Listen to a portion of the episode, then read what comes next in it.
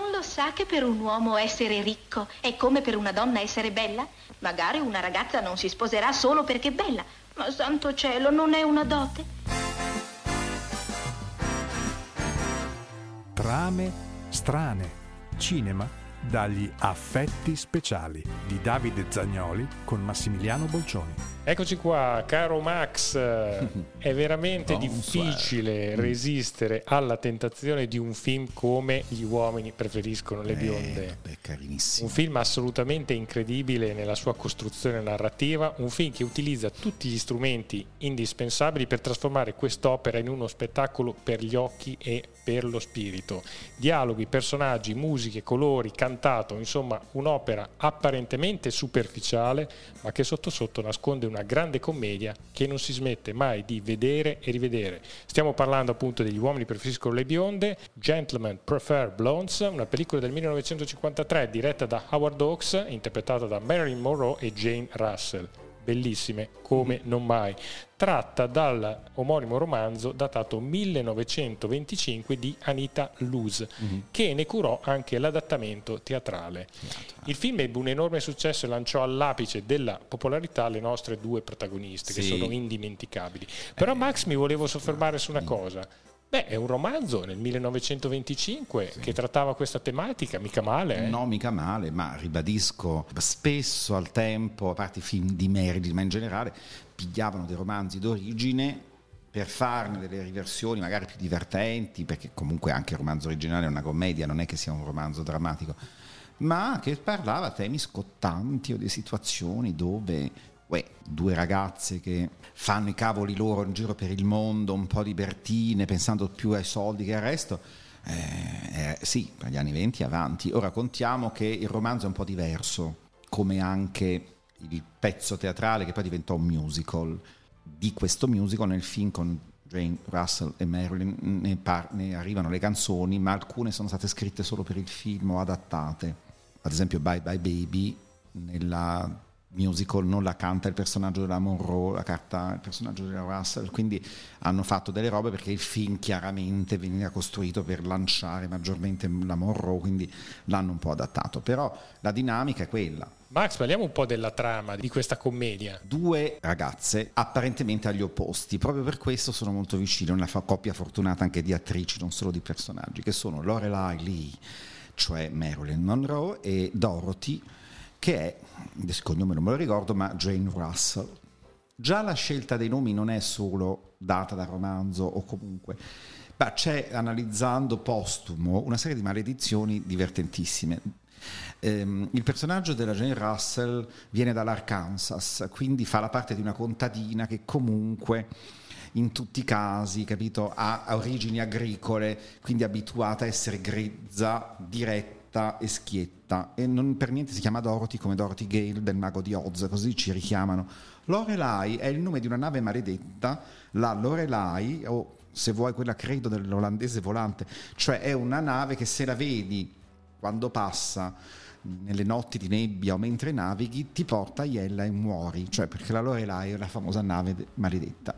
Non per niente i due terzi del film sono ambientati sulla nave quindi c'è in realtà dietro a tutto questo immaginario ben altro che viene fuori poi dopo, a prescindere, trama. Sono due ballerine, vivono facendo le, le, le, le cantanti, le ballerine nei, nei locali, nei night, negli spettacoli musicali. Marilyn è una che guarda i soldi, ehm, per lei l'amore è legato anche al quattrino, mentre l'opposto è l'altra che dice no, non mi interessano i soldi, mi interessa l'amore, quindi per questo bisticciano e per questo si vogliono bene. Eh, il, um, l'innamorato folle di Marilyn è il figlio di un miliardario, ma è un ragazzo un po' allocco, hai capito? Per cui il padre di lui non vede di buon occhio il fatto che la Monroe sia la fidanzata perché dice sicuramente lui vuole mio figlio per i soldi, non per altro, quindi mette degli investigatori dietro che è questo ragazzo, non mi ricordo come si chiama, che è il terzo protagonista, che si finge un passeggero della nave e parte anche lui in questa crociera perché dagli Stati Uniti le due ragazze vanno in tournée in Europa. In Europa. Quindi buona parte del film è ambientato sulla, in realtà gli esterni della nave che si vedono sono quelli della Queen Mary. Ehm, nella nave ne fanno di ogni, cantano e ballano. Marilyn incontra eh, un miliardario vecchio ciccione che sembra un maialone in piedi con la moglie sta signora molto elegante, insomma un po' snobbona, adorna di gioielli perché lui è un proprietario di miniere e la moglie ha questo diadema di diamanti strepitoso. Marilyn rimane folgorata e quindi fa di tutto per riuscire a impossessarsi di questo diadema. Mentre Marilyn sta cercando di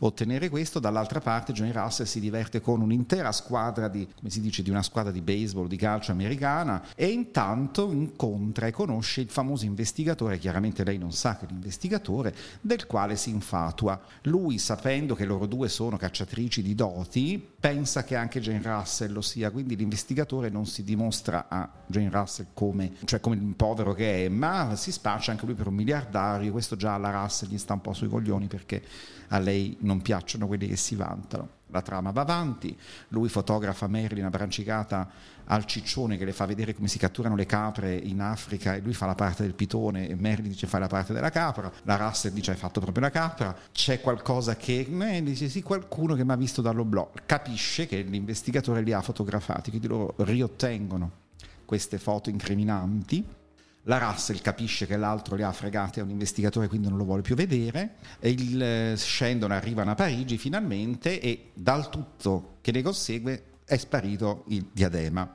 Marilyn ce l'ha lei chiaramente nascosto nel beauty. Eh, la Russell dice cosa hai fatto, sei scema, non si può l'inghippo salta fuori quando lei dice vabbè lo restituirò perché la moglie del miliardario accusa chiaramente Merlin di averlo rubato, il miliardario si è fatto di fumo quindi non si sa dove è andato a finire. E Merlin dice vabbè si sistema tutto se io rendo il diadema, il problema è che il diadema è sparito un'altra volta, quindi dove è finito sto diadema? Intanto il giovane fidanzato è arrivato a Parigi e lei non lo vuole più vedere perché chiaramente ha scoperto che il babbo del fidanzato le faceva seguire per ricattarle, eccetera, e quindi lui non la ama abbastanza. E per fargli capire meglio che lei è stata delusa dall'amore del giovane e preferisce diamanti, canta Diamond, Sarah Girls Girlfriend, il famoso numero musicale che pure Madonna ha rifatto e hanno rifatto tutte in pratica da allora a oggi 40.000 versioni dove appunto dice al eh, Jane Russell dice al fidanzato, diciamo miliardario di Marilyn, guardati il numero così capisci cosa hai fatto, no? Ale, finiscono tutti in tribunale a un certo punto perché comunque il diadema è sparito. La Russell ha un'idea geniale, dice guarda, ehm, facciamo una cosa, se ti beccano, perché lei è un po' la sorella grande di Marilyn, se ti beccano qua succede un finimondo. Allora anche perché sa che l'altra fa la parte di una estrema svampita e quindi dice chissà cosa dice in tribunale, quindi Jane Russell si traveste da Marilyn e ci va lei in tribunale presentandosi come Lorelai Lee.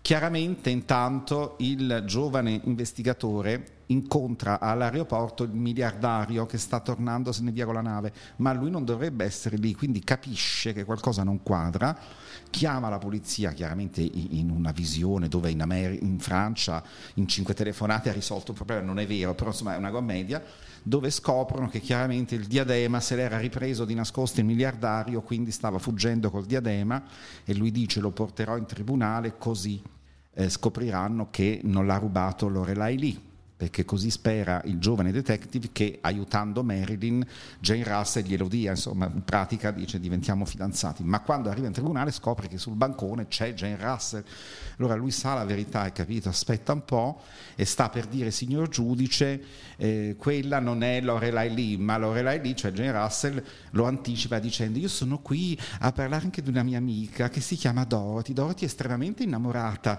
di un giovane investigatore, quindi gli dice praticamente che lei innamorata di lui e lui quando si accorge che la donna che lui ha sempre sognato lo perdona e che è innamorata di lui, dice ok mi dimetto, non c'è più la denuncia, non c'è più il furto, il, il, diadema ce l'ha il miliardario, il miliardario lo dà a me, a Jane Russell che si finge sempre Lorelai lì perché il giovane a questo punto tace, Lorelai fa finta di ridare il gioiello al miliardario, così di fronte al giudice tutti quanti sono contenti, finale di nuovo sulla nave al ritorno, un doppio matrimonio con Merlin e Jane Russell e i due rispettivi che sono l'investigatore e il miliardario giovane per Merlin. Ecco, questa grandi linea è la trama, insomma, ma è farcita di momenti.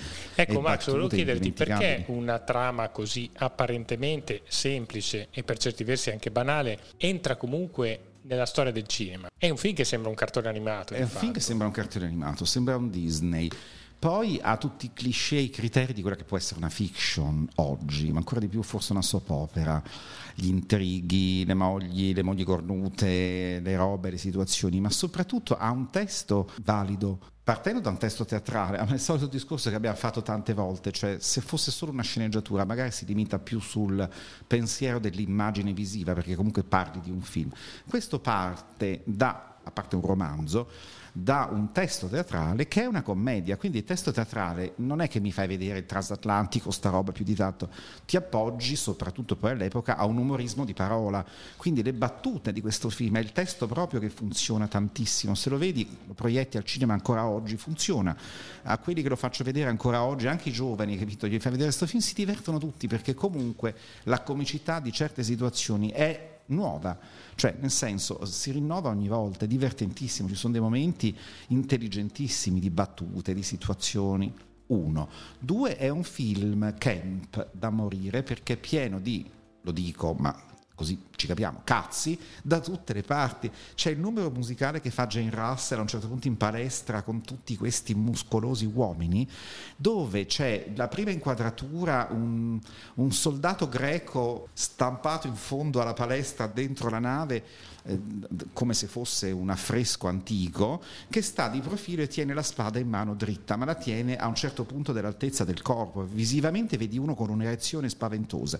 Jay Russell ha degli orecchini a forma di cazzo, sono due palle con un palo in mezzo, non ti sbagli, e tutti i ragazzi che ballano insieme a lei, che non erano ballerini ma erano la vera squadra dei giocatori americani al tempo di, di baseball o di, di, calcio, non mi ricordo, sono tutti con questi pantaloncini color carne, per cui sembrano tutti nudi, e, e, e, e li usano come delle ballerine stesi per terra che sbattono le gambe, con lei in mezzo che gioca con due racchette che non si spiega perché li fanno tutto fuorché giocare a tennis giocando con una canzone che allude a lei che gioca con le palle, cioè è una roba di un doppio senso spaventoso e tutto il film è pieno di sta roba. C'è una bellissima recensione, il mm. passaggio mm. di una recensione che dice è uno dei capolavori più nascosti della genialità di Hawks, che è il regista, che riesce a descrivere l'avidità sessuale e materiale delle due protagoniste senza essere offensivo no. e morboso. Assolutamente. Guardatevelo perché ancora oggi è incredibile. Tu vedi un balletto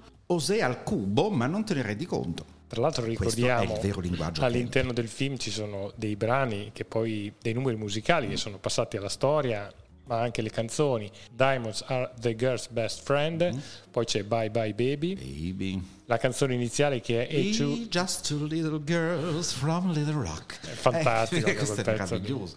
Eh. Ed è un film che si guarda che è una meraviglia. Sì, e sono quelle ore e mezzo, perché non è un film lungo, ma che veramente finisce che sei contento. Cioè, è come mangiare quel dolce che ti soddisfa, quella cosetta che dici.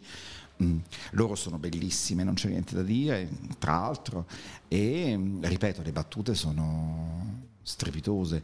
Questo di fatto, Max, è, una, è un film dove la narrazione è tutta al femminile. È tutta al femminile perché sì. sono loro che raccontano sì, la storia. Sì. E il controcanto maschile, insomma, è abbastanza deludente. Beh, è un film a suo modo, nel suo linguaggio, nel suo genere, quello che vuoi, ma femminista al cubo femminista al cubo, loro due decidono. Gli uomini qui cascano come pere, capito? Anche se tentano di lottare, la vuole denunciare, quello che vuoi. C'è un momento magistrale, perché Marilyn in questo film le danno delle battute veramente stupide. La cosa divertente per noi italiani è anche che in americano ci sono chiaramente dei doppi sensi intraducibili.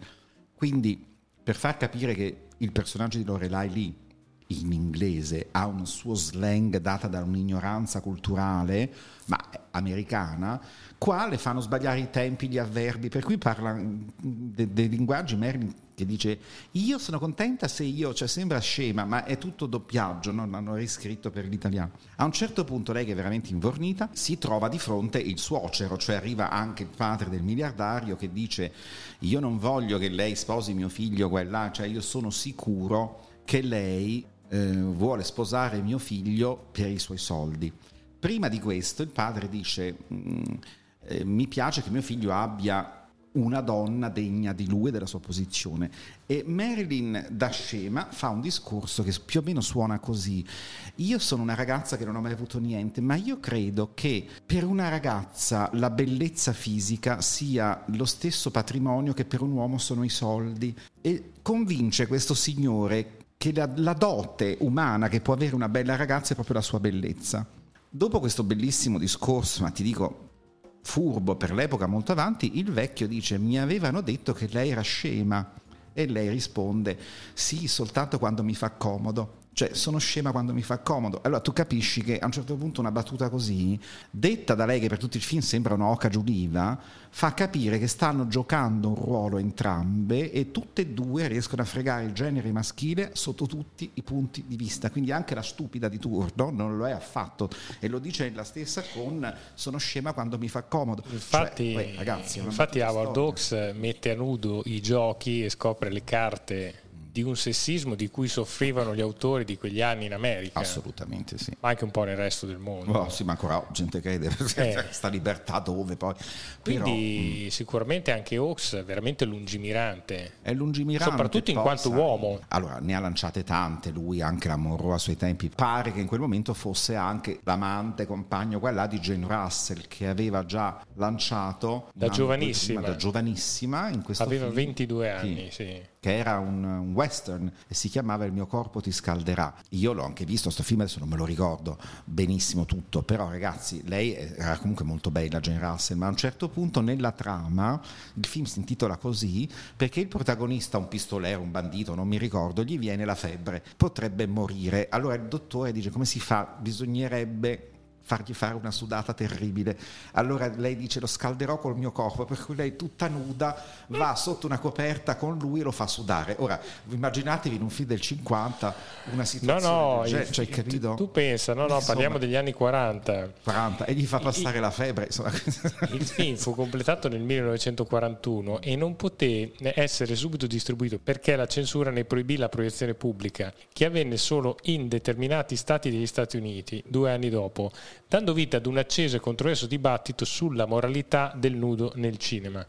Solo nel 1946 fu autorizzata su tutto il territorio degli Stati Uniti questa proiezione. Mm. In Italia fu possibile vedere il film nel 1949, mm. ma in versione ridotta e mutilata di ben 11 minuti. Eh, il mio corpo ti scalderà. No, era ragazzi, matto, era, matto Hawks. Era matto, però Howard Hawks ha questo pregio che va bene sessista, nel senso ti piacciono le donne, le tue attrici, te le lanci, ma te le passi. Invece poi cosa faceva? Questi film dove i personaggi delle donne venivano invece rivalutati al cubo, quindi ne aveva pubblicamente un rispetto pazzesco, come dicevamo anche prima riguardo all'uomo fresco le bionde. Eh, anche Jane Russell stessa nel film Io ti scalderà non passa per una donnaccia che fa questo per interesse, no, lei salva davvero la vita correndo il rischio della propria, quindi sono personaggi femminili ero- eroici in qualche modo a seconda della trama. Quindi aveva un grande rispetto invece per la donna, però gli piacevano. Quindi forse è il famoso facciamo il compromesso, però poi in realtà ci guadagnavano davvero queste non una carriera, ma anche un'immagine.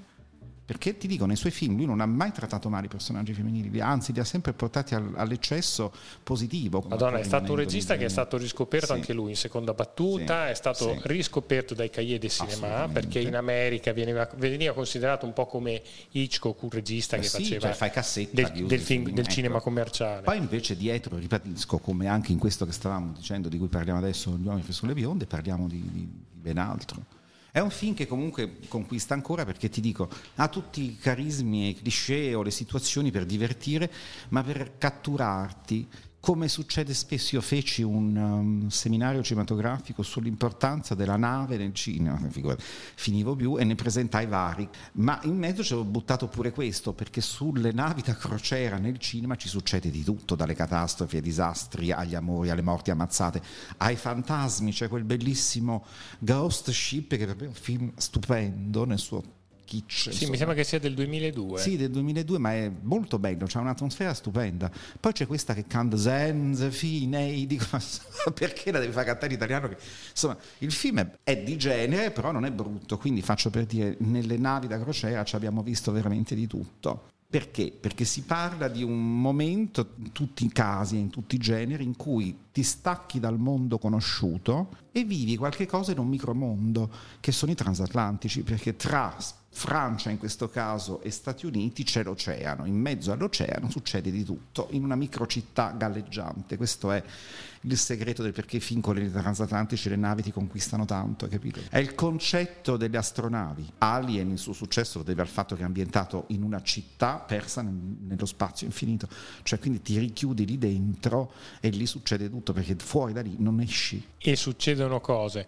Eh, Howard Hawks, eh, nato nel 1896 ed è morto Mannaggia. nel 1977, ha avuto la capacità di muoversi con disinvoltura in diversi stili e linguaggi linguaggi cinematografici, sì, tanto per citare alcuni film che hanno fatto la storia del cinema, Scarface del 1932, Susanna, mm-hmm. un'altra Catherine grande Hepburn. commedia mm. con Catherine Hepburn, Avventurieri dell'aria, il mio corpo ti scalderà, datato 1941, l'abbiamo citato, Arcipelago in fiamme, Acque del Sud, Il grande sonno, qui il grande noir. Poi insomma tra i grandi film del nostro Howard Hawks abbiamo anche Il fiume rosso, Red eh, River, 1948. Quello, sì, guardatevelo e riscopritelo perché è un film con un concetto di omoerotismo dentro spaventoso. Non lo si direbbe mai in un film con John Wayne, ma secondo John Wayne non aveva la più pallida idea. Hawks, come tanti registi, facevano i furbi, no? come Wilder in Ben Hur e robe varie. Clift era omosessuale, per cui in realtà aveva capito benissimo. Ma il film, a parte la trama, i mandriani, la, le, le, mucche da spostare attraverso il film, quello che vuoi, è una gara fra uomini tocca dei livelli quasi edipici, è strano, ma guardatevelo bene. E ci sono situazioni come a un certo punto, eh, non so se John Wayne o un altro, dice: Ma qua vinco io perché io ho sempre avuto il cannone più grosso e gli tira fuori la pistola. Eh, Clift lo guarda e dice: Il mio cannone è più grosso del tuo. Sembra un film della pallottola spuntata e gli fa vedere una pistola che è il triplo e la tiene a livello inguinale. Cioè, stiamo assistendo a due che fanno a gara delle misure del cazzo, capiamoci. La storia è questa è di. stupendo di questo personaggio interpretato da John Wayne che si chiama Danson, Thomas Danson, mm-hmm. che conduce una raccolta di bestiame che sarebbe il culmine di oltre 14 anni di lavoro fino alla sua destinazione nel Missouri. Quindi è una sorta sì, di sì. road movie in mezzo no, al deserto esatto. dove ci saranno un sacco di casini in mezzo. Ma sì, è quello, hai capito? Cioè, si guarda un film d'avventura, concettualmente è un westerone. È entrato nella storia Ma poi in realtà, questo. se uno lo guarda con la, la, famosa lente Kemp che vi si dice sempre, scoprite che il film parla d'altro.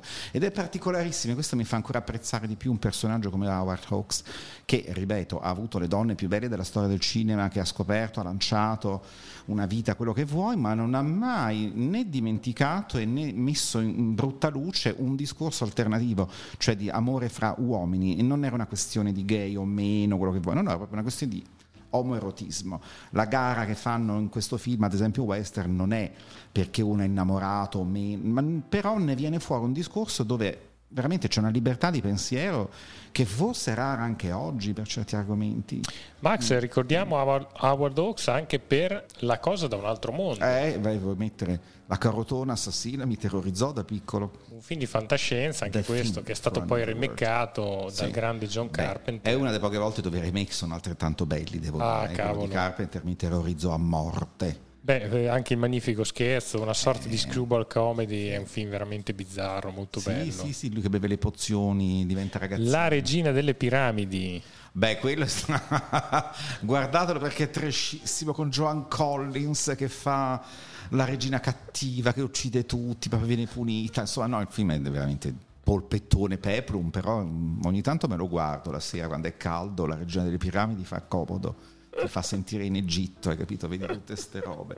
Pensa che la John Collins fece anche i provini qualche tempo dopo, più o meno, adesso non mi ricordo di quando è la regina delle piramidi, per Cleopatra con Mankiewicz solo che era troppo travestito, che chiaramente la Taylor l'ha battuta immediatamente sul campo, però c'è anche il provino della Collins, quindi una donna un po' particolare, anche la Collins come carriera, insomma, è mai agli allori, eppure molto nota, hai capito?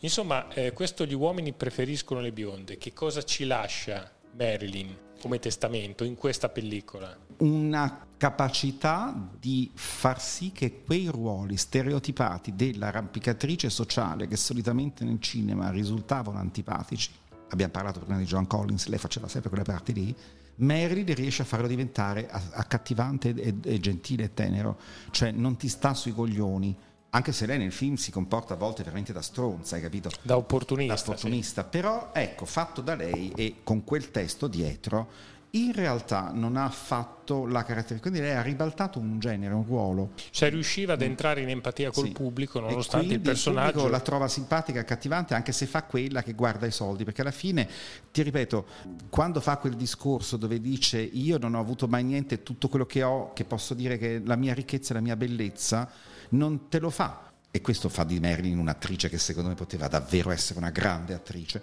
Non te lo fa per fare la sexy o la furba o la battutaccia, te lo dice davvero come una che non ha altra chance. Dice perché vuoi togliermi questa prerogativa? Quindi rende tutto pulito, candido. È pazzesco. Hai capito? E... Alla fine la stupida vera sembra l'altra. Cioè, hai capito? È una roba molto bella a livello di scrittura drammaturgica. E c'è qualche correlazione con questo personaggio e quello che interpreta in Come sposare un milionario? No, a parte che sono due personaggi di sceme bionde, ecco tutto lì. Ti ripeto, qui c'è la nave che ti aiuta tanto, veramente. Il sono viaggio, da il viaggio, hai capito? Il viaggio di andata e di ritorno durante il quale cambi cose. E poi situazioni veramente da commedia pura, divertentissime. Lei che rimane incastrata col sedere dell'oblò perché sta cercando di uscire da una cabina dove è rimasta chiusa, ma arrivano lo, l'omino che potrebbe vederla, e lei non sa come fare, c'è il bambino, che c'è anche un miliardario bambino nella nave che lei pensava fosse un uomo perché viaggia con due camerieri, invece no che diventa amico di lei. Quindi c'è anche la Marilyn, quella che ha sempre cercato un figlio che che si dice abbia avuto, ma in realtà poi non ha mai avuto davvero nel senso di crescere. Ehm, quindi c'è questo bambino con il quale crea un rapporto di bellissima complicità. E allora lei incastrata nell'oblò fuori da, da sta finestra sulla passeggiata, il bambino si mette sotto e dice si tenga la coperta intorno al collo, Marilyn si chiude con sta coperta, il bambino si mette sotto la coperta e lei sembra alta due metri in piedi su una sedia, infatti passa il miliardario e dice che ci fa là in cima? E lei dice vedo meglio il paesaggio, cioè capito? E dice che bella manina, mi dia la manina. E lei non sa come fare perché si sta tenendo la coperta, ma il bambino tira fuori la sua. E allora il vecchione dice che bella manina, è gentile e fa il ranfiore, accarezza la manina e il bambino da sotto la coperta fa smettila.